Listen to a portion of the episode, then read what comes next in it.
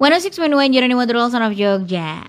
Assalamualaikum warahmatullahi wabarakatuh. Ketemu lagi barengan sama El Arlika nih Kanca Muda Jogja Sore hari ini di Sasi Soma.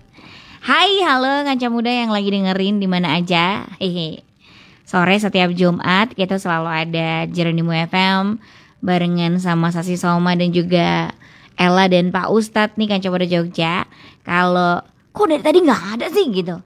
Emang nih pas uh, puasa begini kita mulainya setengah jam lebih lama gitu kan muda. Jadi mulainya baru jam 16.30 sampai nanti berbuka puasa. Dan buat kanca muda Jogja yang baru gabung sama Jeronimo FM lagi dengerin di mobil, kita bisa didengerin juga lewat Noise, Jogja Streamers, uh, video juga di www.jeronimo.fm dan kalau mau lihat kita streaming bisa lewat Facebooknya Ustadz Munif Tauhid ya Kanca Muda Jogja. Jadi bisa lihat kita di situ. Jadi Kanca Muda pengen nanya boleh langsung lewat nomor WhatsAppnya kita di 0811 271061 gitu ya. Atau bisa lewat uh, Facebook juga bisa nih Kaca Muda Jogja. Jadi dengerin aja sampai nanti kita berbuka puasa gitu sambil muter-muter cari makan gitu Kaca Muda. Jangan dimakan dulu tapi dibeli aja. Dan kita pengen ngobrolin soal bulan ini Kaca Muda bulan Ramadan yang luar biasa gitu uh, yang uh, hmm, nikmat selalu dirindu-rindukan gitu Kaca Muda dan kita temanya adalah bulan Ramadan bulan yang dahsyat kanca muda. Oke, assalamualaikum, selamat sore Pak Ustadz. Assalamualaikum warahmatullahi kanca muda, selamat sore. Alhamdulillah kita diberikan Allah kesempatan untuk masuk bulan Ramadan itu kita syukuri karena Ramadan itu bulan yang spesial dibandingkan dengan bulan-bulan yang lain. Mm-hmm. Ya kita akan membongkar sejauh mana sih kedahsyatan Ramadan. Tentu ini secara singkat ya karena kalau kita bahas detail nggak cukup ya waktunya karena begitu banyak dasarnya keajaiban di dalam bulan Ramadan itu. Mm-hmm. Nomor satu kanjeng muda yang namanya Ramadan itu menjadi sangat spesial itu karena di sana dosa kita itu sedang di detox oleh Allah Subhanahu Wa Taala dengan puasa Ramadan itu. Nah jadi sudah dibayangin kita 11 bulan itu pasti punya dosa. Dalam 11 bulan itu pasti kita punya salah, punya khilaf, terutama kepada Allah. Itu udah pastilah. Mm-hmm. Nah kemudian melalui wahana yang namanya Ramadan ini Allah berkenan untuk mengampuni dosa-dosa kita. Loh, bayangkan toh, kita itu ndak usah kita bicara dosa ya Mbak Ella. Mohon maaf, Anda nggak pup dua hari saja. Kira-kira rasanya di perut kayak apa? Uh, begah banget. Hmm, itu dua hari ya. Bayangkan itu, itu kotoran, nggak keluar dari diri kita. Kita merasa begah, Bahkan kalau nggak hati-hati bisa berujung pada kematian kalau nggak bisa keluar sama sekali. Iya betul. Itu Karena kotoran. Jadi ya, itu ya, itu itu kotoran. Ya. Nah, dosa itu kotoran juga. Nempel diri kita kalau itu nggak dikeluarkan, nggak dihapus, Loh, kayak apa hidup kita? Makanya banyak kita lihat, kita rasakan sendiri kadang-kadang ketika kita banyak dosa, kita males beribadah, kita gampang tersinggung, kita mudah marah, kita mudah menyalahkan orang lain. Bahkan kita mudah sekali diajak kepada kemaksiatan demi kemaksiatan karena sudah terlalu banyak kotoran yang nempel. Ya sama ketika kita kotoran dalam tubuh kita terlalu banyak, entah itu berupa kotoran yang saya maksud di depan tadi ataupun kolesterol dan lain-lain itu membuat badannya kemudian untuk gerak aja susahnya minta ampun, mm. males gitu kan, dan mulai muncul banyak penyakit. Sama ketika dosa itu nempel di diri kita dan tidak ada proses detoksifikasi dosa, itu muncul munafiknya muncul, musyriknya muncul, sifat Pokoknya sifat-sifat yang jelek muncul ya iri ya dengki ya hasad dari satu itu muncul semua karena kotoran kan dikeluarin tadi Pak Ela. Hmm. Jadi ingat ketika orang punya rasa iri, orang punya rasa dendam, orang sering marah, orang menjadi bisa berbuat tega, melakukan perzinahan dan lain-lain, ya itu jelas karena tempelan kotoran dosa-dosa dari lama numpuk nggak pernah dihilangkan. Nah, bersyukurlah kita ketemu Ramadan di mana momen itu oleh Allah disetting untuk menjadi bulan sauna bagi dosa-dosa kita. Ramadan itu adalah namanya adalah uh, ada yang mengatakan itu adalah pembakaran. Hmm. Ya, api panas dibakar. Jangan sejenisnya lah. Itu kalau ditafsirkan seperti itu. Nah, maka ketika kita ketemu bulan Ramadan identik dengan apa? Wah, dosaku sedang dikurangi, sedang dihilangkan sama Allah. Nah, itu. Nah, ini kita syukuri betul itu. Ini momen yang lain nggak ada Misalnya kita ketemu bulan Dzulhijjah, bulan Dzulqa'dah, bulan-bulan Rabiul Awal, enggak ada. Aja. Ya, ya walaupun ada pengampunan sifatnya enggak spesial. Ini sepanjang Ramadan 30 hari full itu pengampunan. Kalau di bulan-bulan haji misalnya ada nih orang yang berhaji ketika dia sedang tawaf, sa'i, wukuf gitu kan, itu kan diampuni. Tapi kan itu momennya kan satu hari gitu kan, istilahnya anda ganti hari yang lain, momen-momen. Ini full 30 hari, 24 jam kali 30 hari, keren nggak? Isinya ampunan tok itu.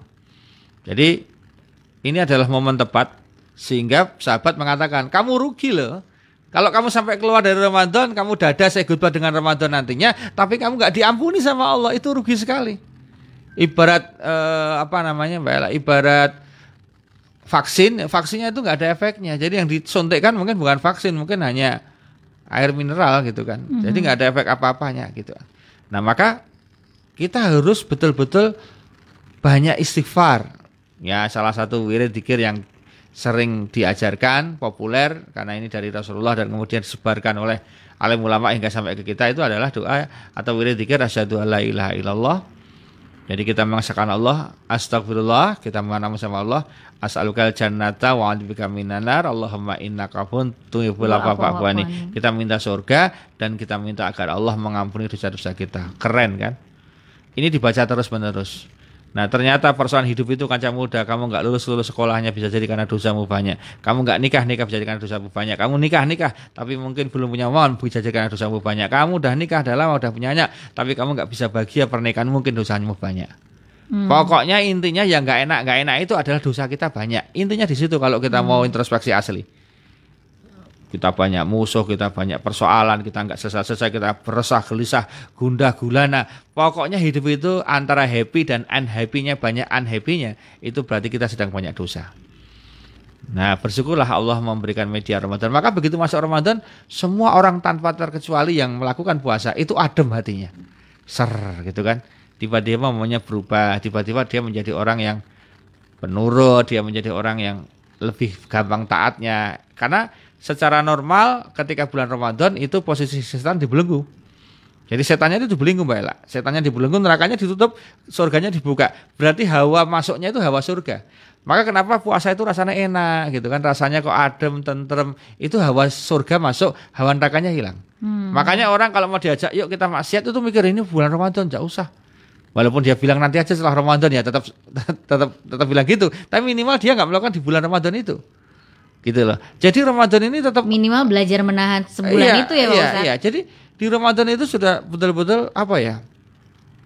Allah berikan keberkahan yang luar biasa. Makanya godaan-godaan itu muncul bukan dari setan tapi dari kita masing-masing. Jadi uh, setan itu ketika kemarin menggoda kita dan berhasil, maka dia sudah menyuntikkan serum ya, serum serum kemaksiatan dan serum kesetanan pada diri kita. Jadi saat ini kalau ada Ustadz orang pas Ramadan katanya setan dibelenggu kok dia masih maksiat Ustadz. Berarti dia sebetulnya selama ini sudah mengkonsumsi narkobanya setan. Hmm. Sehingga masuk dalam aliran darah sehingga tidak keluar-keluar itu. Dia masih istilahnya masih ada efek sakaunya. Masih ada efek sakaunya. Jadi ada nih orang ketika Ramadan masih aja nafsunya besar, masih aja ingin kurang ajar dan dia nggak bisa hilang. Itu berarti dia di dalamnya itu betul-betul ngerak gitu kan. Yang normal dia nggak melakukan ketika Ramadan dan masih ingin di luar Ramadan itu masih agak sedikit normal walaupun itu nggak benar. Tapi masih ada masih ada penghormatan terhadap Ramadan. Eh jojo jojo Ramadan engkau eh bar bar. Hmm. Ini masih normal walaupun ini nggak benar masih masih lumayan lah levelnya masih mending. Daripada orang yang terang-terangan nggak masalah aku puasa nggak puasa nggak ngefek. Nah inilah yang yang bahaya di sini. Kenapa kalau ada orang yang begitu Pak Ustadz? Emang dia sudah tidak peduli tidak peduli atau tidak beragama atau karena dosanya banyak akhirnya uh, ya setannya sudah mengendalikan dirinya gitu Pak Ustadz. Hmm, jadi itu Kenapa tuh? Ya, jadi itu gabungan Mbak Ella. pertama dia sudah melakukan dosa besar. Biasanya pelanggar dosa besar itu akan menuju ke arah sana. Dosa besar itu adalah sirik zina itu yang paling dominan riba itu ya dominan jadi durhaka pada orang tua gitu kan kemudian ya juga uh, dia berani menentang Allah dan Rasulnya dengan berbagai macam cara nah mm -hmm. uh, saya teringat ya kita sedikit ngomenin ya jadi ada cerita bagaimana orang itu dulu sangat taat beramal soleh mbak Ella mm -hmm. beramal soleh dia taat dia seorang wartawan di mana tulisan-tulisannya, analisanya itu sangat membela Islam. Entah kenapa tiba-tiba dia berbalik saat ini. Seakan-akan dia kalau dengan Islam yang uh, agak bagus, bahasanya agak lurus itu dia gatel. Dia ingin menyerang. Kan sekarang ini tetap masih ada terus Mbak Ela. Mm-hmm. Ada orang yang aliran kanan. Ini radikal banget. Radikal banget itu intinya dia itu pokoknya kalau nggak sesuai syari hajar.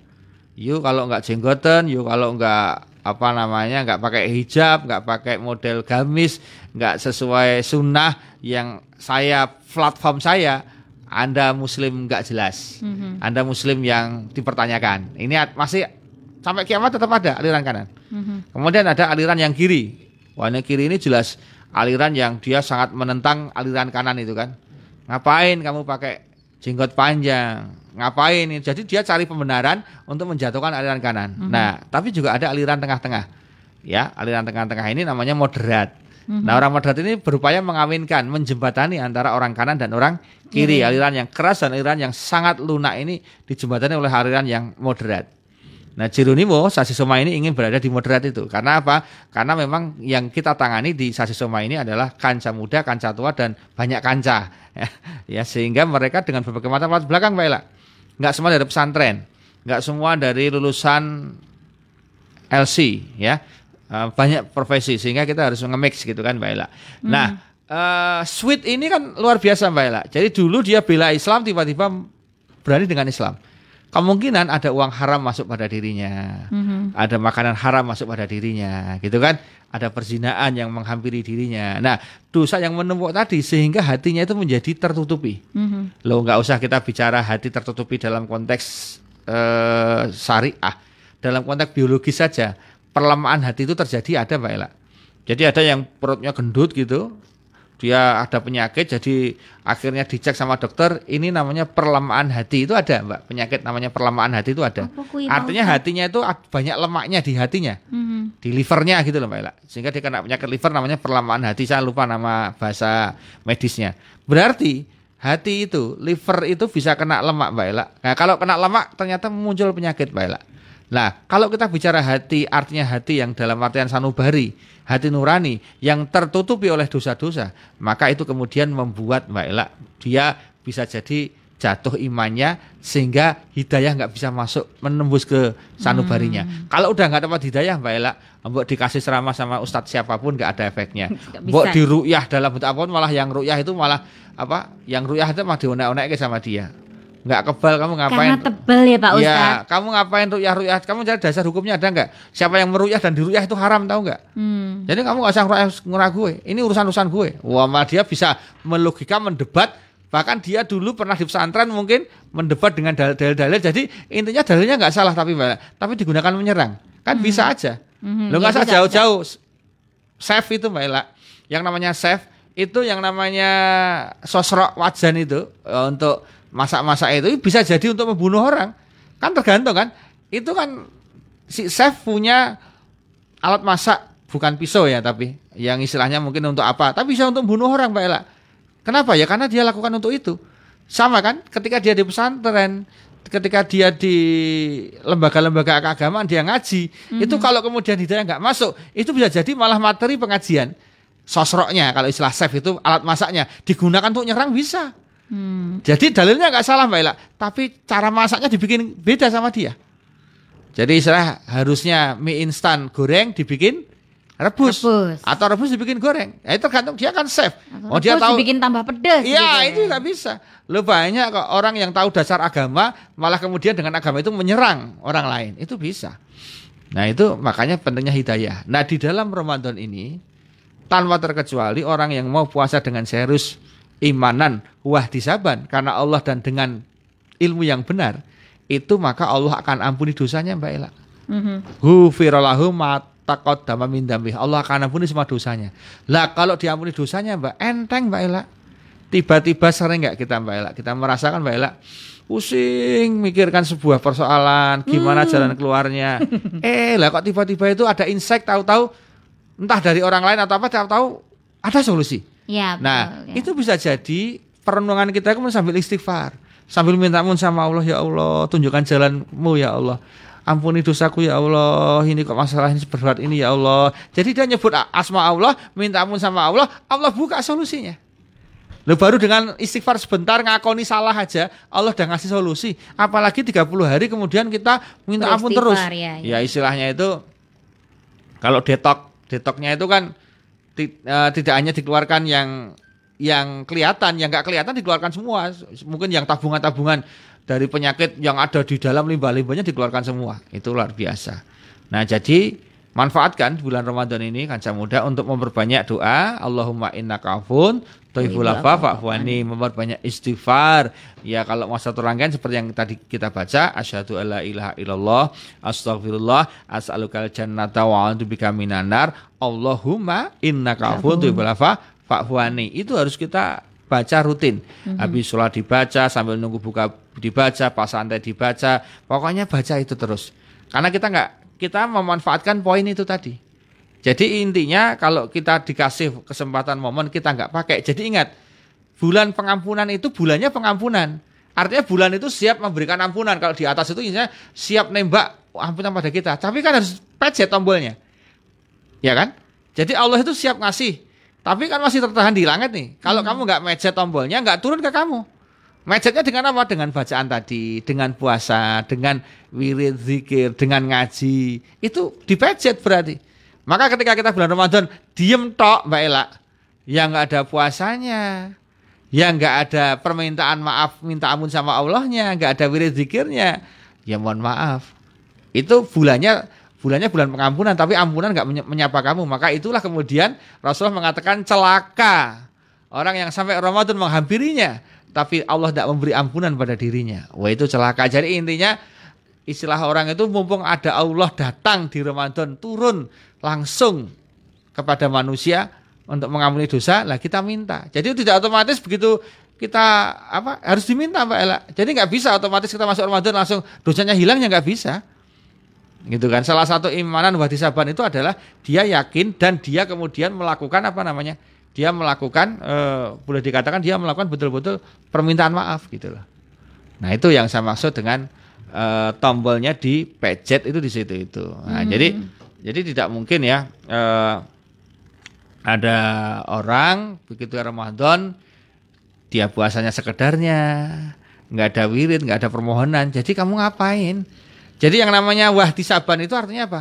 Puasamu tidak hanya tidak makan, tidak minum. Kalau hanya ini Mbak Ella, insya Allah banyak yang kuat Mbak Ella. Hmm.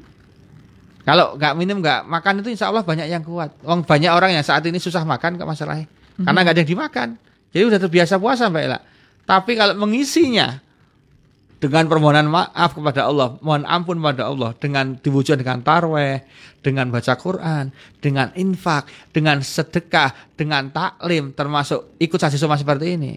Nah itu beda nilainya. Hmm. Hanya dibanding dengan hanya tidak makan dan tidak minum. minum. Jadi ingat bedakan kita. Karena harus, jangan ya. jadi orang yang biasa. Iya, harus Jadi orang harus, yang luar ya, biasa harus ya, beda, harus ya, beda, ya, betul, okay. betul. Ustaz kita rehat dulu. Oke. Okay. Nanti balik lagi kan Muda kalau mau tanya boleh lewat Facebooknya Ustadz Munif Tauhid atau lewat uh, WhatsApp di 0811 271061 nih Kaca Muda Jogja. Baik, mana-mana nanti kita bakal balik lagi di sasi Soma sana sini soal agama.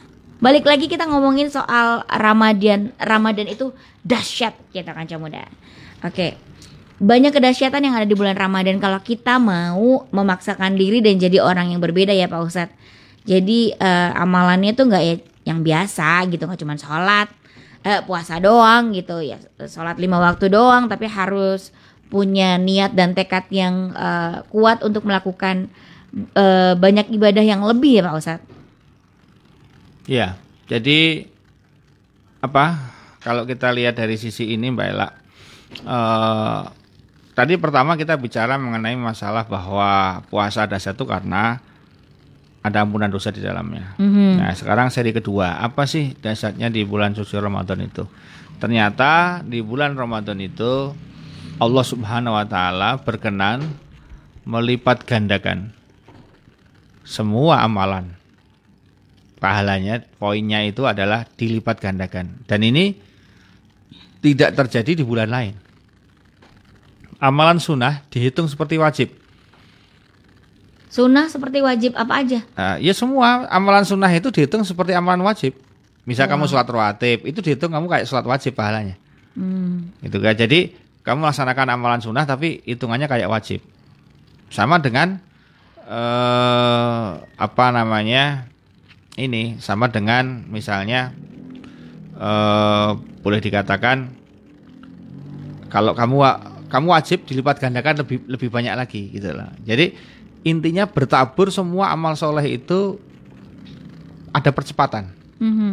Nah, jadi kalau dulu usia-usia umat Rasulullah uh, usia umat Nabi sebelum Nabi Muhammad SAW, sebelum Rasulullah itu umar uh, apa um, umurnya panjang-panjang Mbak Umurnya panjang-panjang.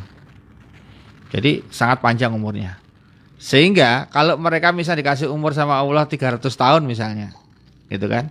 Yang nabi-nabi awal itu kan. Mm -hmm panjang sekali usianya, itu kan dia bisa beramal soleh lama sekali, Mbak Ella. Betul.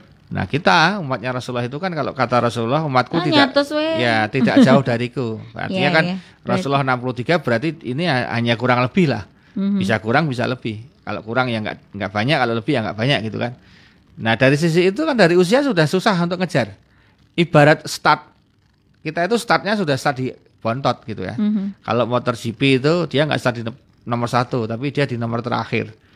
Nah, orang yang start di nomor terakhir itu dia harapannya tidak bisa menyalip yang di depan, yang paling depan. Dia paling banter bisa full apa namanya menaik mimbar podium aja udah keren. Mm-hmm. Nomor 4 atau 5 aja udah bagus sekali karena dia startnya di terakhir gitu Mela.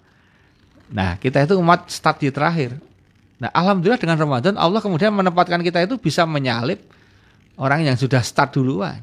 Hmm. Yang di depan yang dulu-dulu beramal soleh lama kita bisa apa mengikuti, bisa istilahnya mengimbangi. Asal niat mau memaksimalkan semua ibadah ya Pak. Nah, makanya karena ini mau dikasih diskon, ngapain nggak kita kejar? Hmm. Seandainya poin-poin itu tercetak dalam buku tabungan. Rekening nambah gitu, eh, kerasa gitu. Itu, itu saya kira orang itu nggak kantor, Mbak Iya betul betul. Kak sholat gitu, Allah oh, Akbar, udah sholat, rawatib gitu langsung. Rawatibnya rekening. Enggak, rawatibnya sering, lama sering, sekali. Gitu. Rawatibnya lama sekali. Habis betul. rawatib apalagi nih hajat. Habis hajat lagi, hajat lagi tobat, hajat yeah. tobat, hajat tobat, hajat tobat, hajat tobat mutlak. Misalnya pahala gitu itu masuk di notification handphone gitu Pak Ustadz. Waduh. Bunyi terus kali ya Ramadan itu kalau kita maksimalkan. Iya, iya. Makanya kenapa? Nah, dan itulah istimewanya Ramadan maka kan tulisannya jelas kan kalau di dalam Al-Qur'an itu kan firman Allah itu ya ayyuhalladzina amanu baiklah. Jadi hanya khusus orang-orang yang beriman. Clear ya, yang beriman baiklah. Artinya yang tidak beriman tidak akan dipanggil di sini. Mm -hmm. Ya, orang-orang yang beriman gitu. Jadi karena itu statusnya adalah orang beriman, ya sudah. Yang nggak beriman lewat Mbak Ella. Itu gitu maksudnya Mbak Ella. Nah, jadi oleh karena itu yang harus kita lakukan adalah kalau kita sudah tahu Ramadan kita harus apa powerful Mbak Ella untuk apa? Ya untuk dari kita. Makanya orang Ramadan itu jangan kaget capek ngantuan. Iya banget. Ya, karena apa? Karena dia itu namanya ibadah itu ternyata kalau kita cek itu physically tenan. Maka kenapa maksimalkan ketika kita masih sedang sehat hmm tidak sakit. Karena begitu sakit udah drop. Udah beda hasilnya. Dia tetap bisa tapi kurang maksimal. Makanya kenapa ketika dia sehat melakukan? Karena ketika sehat tuh poinnya bisa banyak. Dia kuat banget strong dari tahajud kemudian sambung nanti witir sambung dia nanti wirid dikir ngaji sampai dengan sholat fajar, habis sholat fajar sholat jamaah subuh, habis jamaah subuh dia nunggu wirid-wirid sampai setengah suruh, habis suruh kemudian dia lanjut dengan ngaji Quran, kemudian dia duha, habis duha kemudian dia kerja, ngaji hmm. dan sebagainya, kemudian sampai duhur, nanti ada empat rakaat sebelum duhur, empat rakaat setelah duhur, ngaji lagi, sore sebelum asar ada dua rakaat habis asar nanti dia bisa ngaji ya. Kadang nggak ada sholat sunnah ya jadi bisa ngaji. Dia ngabuburit isinya pengajian seperti ini. Mm-hmm. dia buka habis buka kemudian nanti sholat maghrib kemudian dia ngaji sedikit-sedikit kemudian dia isak kemudian tarwah malam ngaji lagi. Itu seperti itu terus 24 jamnya Mbak Ela selama Ramadan. Pastilah mm-hmm. capek Mbak Ela ini menunjukkan bahwa ibadah itu capek dan memang capeknya sampai kapan? Harusnya sampai meninggal dunia capek terus. Mm-hmm. Lah kita perlu istirahat usah lese-lese. Ya oh, tapi lese-lesenya kalau di dunia itu hanya sekedar rest area. Kalau pengen lese-lese pensiun asli ya di surga, itu baru murni pensiun 100%. Mm -hmm. Kalau masih di dunia itu nggak ada pensiun, walaupun tulisannya pensiun, tetap nggak ada pensiun di dunia itu. Coba orang tua kita itu tulisannya pensiun, tetap aja kegiatannya ada. Ya entah ngomong cucu, entah diundang sana, diundang sini. Kadang setelah pensiun kegiatannya lebih padat daripada sebelum pensiun. pensiun. Makanya ada pensiun di dunia itu. Nah kalau besok di akhirat masuk surga itu baru pensiun. Jadi yang betul hmm. adalah kita tidak sedang istirahat, kita tidak sedang ya bahasanya sekarang kan saya butuh healing gitu kan? Mm-hmm. ya healing itu bisa dengan sholat bisa dengan puasa ngaji itu juga bisa jadi healing ya. Nah healingnya orang ibadah mbak Ella itu adalah tidur memang. Mm. jadi orang ketika ibadah itu kan fisik tok mbak Ella. Ngaji eh, Bismillahirrahmanirrahim gitu kan. Capek mulutnya.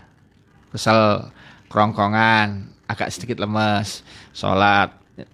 Fisik lagi puasa semua tubuhnya. Haji fisik lagi. Hampir semuanya fisik Mm-hmm. Jadi kalau capek wajar nggak? Wajar. Healingnya apa? Tidur.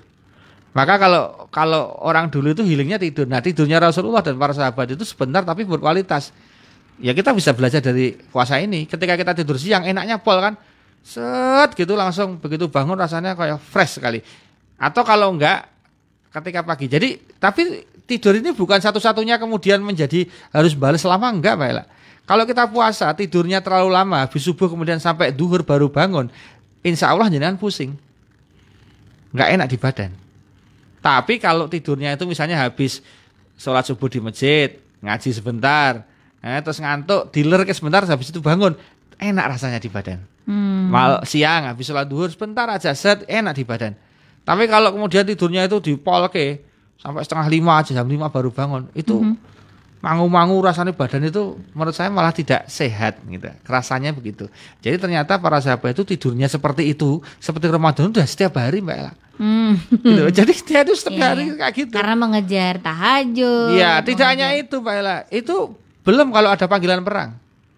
Ya, ya. Nah, kalau perang dia berangkat itu. Ya, ya, ya. Standby lagi di sana. Ya, kayak apa? Nah, makanya sahabat nggak ada yang jarang yang sakit Mbak Ella. Nah, ternyata terlalu banyak tidur bikin sakit. Tapi nggak pernah tidur juga sakit. Dalam Islam harus tidur. Ada ada ada apa gunanya Bismika Allahumma ahya wa bismika amut kalau tidak dipakai gitu kan. Ya harus tidur. Mm-hmm. Makanya orang kita itu banyak yang ternyata tambah sepuh itu tambah kena penyakit insomnia. Susah tidur itu ada Mbak Ella. Klesat, kleset, mikir itu ada. Nah makanya dengan adanya puasa Ramadan orang itu menjadi rileks lihat mau nggak mau puasa itu efek sampingnya adalah sehat. Ya. Suka tidak suka terserah kamu. Tapi itulah puasa itu sehat. Tapi kita nggak boleh tujuannya untuk seperti itu. Tujuannya lillahi taala. Sehat itu adalah bonus. Jadi dosa ya kalau bukan dosa ya, tapi itu membuat pahala kita menjadi kurang maksimal kalau kita niatnya untuk kesehatan. Mm -hmm. Makanya puasa yang betul itu lillahi taala. Sehat nggak usah dibahas. Sehat itu menambah motivasi aja. Tapi niat dengan motivasi kan berbeda Mbak Ella. Kalau niat itu dipanjangkan, saya sholat, saya puasa untukmu ya Allah. Mau ada yang lihat nggak lihat nggak peduli saya. Wah itu niat. Tapi kalau motivasi, weh, oh ya nak tahajud ki gosong ini, itu motivasi boleh. Mm-hmm. Sama dengan sedekah. Ketika sedekah itu motivasinya adalah pengen agar dibalas oleh Allah boleh. Tapi niatnya itu nilai taala bukan untuk proyek. Bukan untuk dapat itu dapat itu bukan. Solawat sama nanti kapan kita bicara itu ya. Karena sedang viral uh, Ustadz hmm. Ustadz penganjur sedekah tapi sedekahnya untuk ini untuk itu. Jadi bukan untuk Allah. Hmm. Nah, ini kan jadi masalah. Boleh nggak kalau sedekah tapi mikirnya dunia gitu ya? Ya besok ke mana-mana kita bahas ya. Oke okay, okay. itu karena jangan sampai nanti kita di akhirat kita kaget. Kita udah lapor sama Allah ini loh ya Allah rekaman saya. Saya udah bawa buku sendiri nih ya Allah. Saya juga nyatet ini hanya malaikat atit. Aku udah nyatet juga ini ya Allah poin-poinku seperti ini. Kata Allah apa? Zong semua. Oh, kamu niatnya nggak untuk aku semua kok gitu. Kamu kok penu. ya, jadi jadi gitu Mela. Oke oke. Uh, Pak Ustadz, hmm. bentar dulu. Ada pertanyaan nggak ya? Yang mau tanya boleh kan coba di Jogja di 0818 hmm. 641061 gitu ya sambil nungguin pertanyaan kaca muda yang mau ngasih tahu dulu ke Pak Ustadz nih. Yeah. Kalau puasa itu kan ya selain kita berusaha untuk uh, banyak sekali beribadah nih Pak Ustadz, tapi juga hmm. harus menjaga tubuh supaya bisa berpuasa untuk digunakan beribadah gitu. Hmm. Nah, ini jaga stamina nya gimana dengan memenuhi kebutuhan nutrisi dalam tubuh supaya tetap fit. Nah, ini kan muda bisa uh, minum susu kin nih kanca muda. Kin susu steril gini untuk mendapatkan uh, asupan nutrisi yang bisa dengan langsung memberikan manfaat buat kamu nih kanca muda. Mm. Jadi ini berasal dari jenis sapi yang berbeda yang mengandung 100% protein A2 yang lebih mudah dicerna dan diserap oleh tubuh. Terus Kin susu steril ini baik untuk dikonsumsi saat sahur dan berbuka karena kandungan protein A2-nya tidak menyebabkan rasa mual, enek, dan kembung. Terus juga nih kaca muda, konsumsi kin susu steril setiap hari selama berpuasa, kamu bisa merasakan manfaat buat badan kamu pastinya. Pastinya kin susu steril memiliki berbagai varian rasa nih kaca muda. Ada kin susu steril 100% murni, kin susu steril air kelapa, kin susu steril kurma madu, dan ada juga kin susu steril coklat, komplit pokoknya rasanya. Hmm. Banyak pilihan yang sesuai yang kamu inginkan ya kanca muda. Jadinya gampang juga. Produk uh, kin susu steril udah ada dan bisa dibeli di minimarket, supermarket, toko retail tradisional dan juga e-commerce. Tunggu apa lagi kanca muda? Siapkan sahurmu dengan kin susu steril sekarang juga. Oke. Pak Ustadz, uh, last statement nih untuk Ramadan itu dahsyat buat kanca muda yang sekarang lagi dengerin lewat streaming bisa lewat Jogja streamers noise uh, apalagi sih video apalagi sih www.journeywo.fm atau lewat uh, Facebooknya Pak Ustadz nih jadi apa yang setelah dengerin ini mestinya kanca muda ini uh, masih baru berapa hari ya 12 hari 13 hari ini harus merubah man, mindset beribadah di bulan Ramadan ini pastinya. Oke, okay, jadi uh, ketika kita ketemu Ramadan harusnya kita menyesal kalau tidak memanfaatkan. Karena jangan pernah ber apa namanya PD karena masalah usia itu walau alam betul. Betul betul. Kemarin di dekatnya Mas Awan itu mungkin Mas Awan juga beritanya sampai ke sana. Jadi ada orang Mas Day jadi uh, teman karyawan uh, teman pegawai di Kementerian Agama itu dia bilang bahwa bu aku ini iso tekan poso uripe mudah-mudahan poso ki iso melaksanakan poso gitu kan. Mm-hmm. ini orangnya halus orangnya suka senyum itu Mbak Ella. Mm-hmm. luar biasa.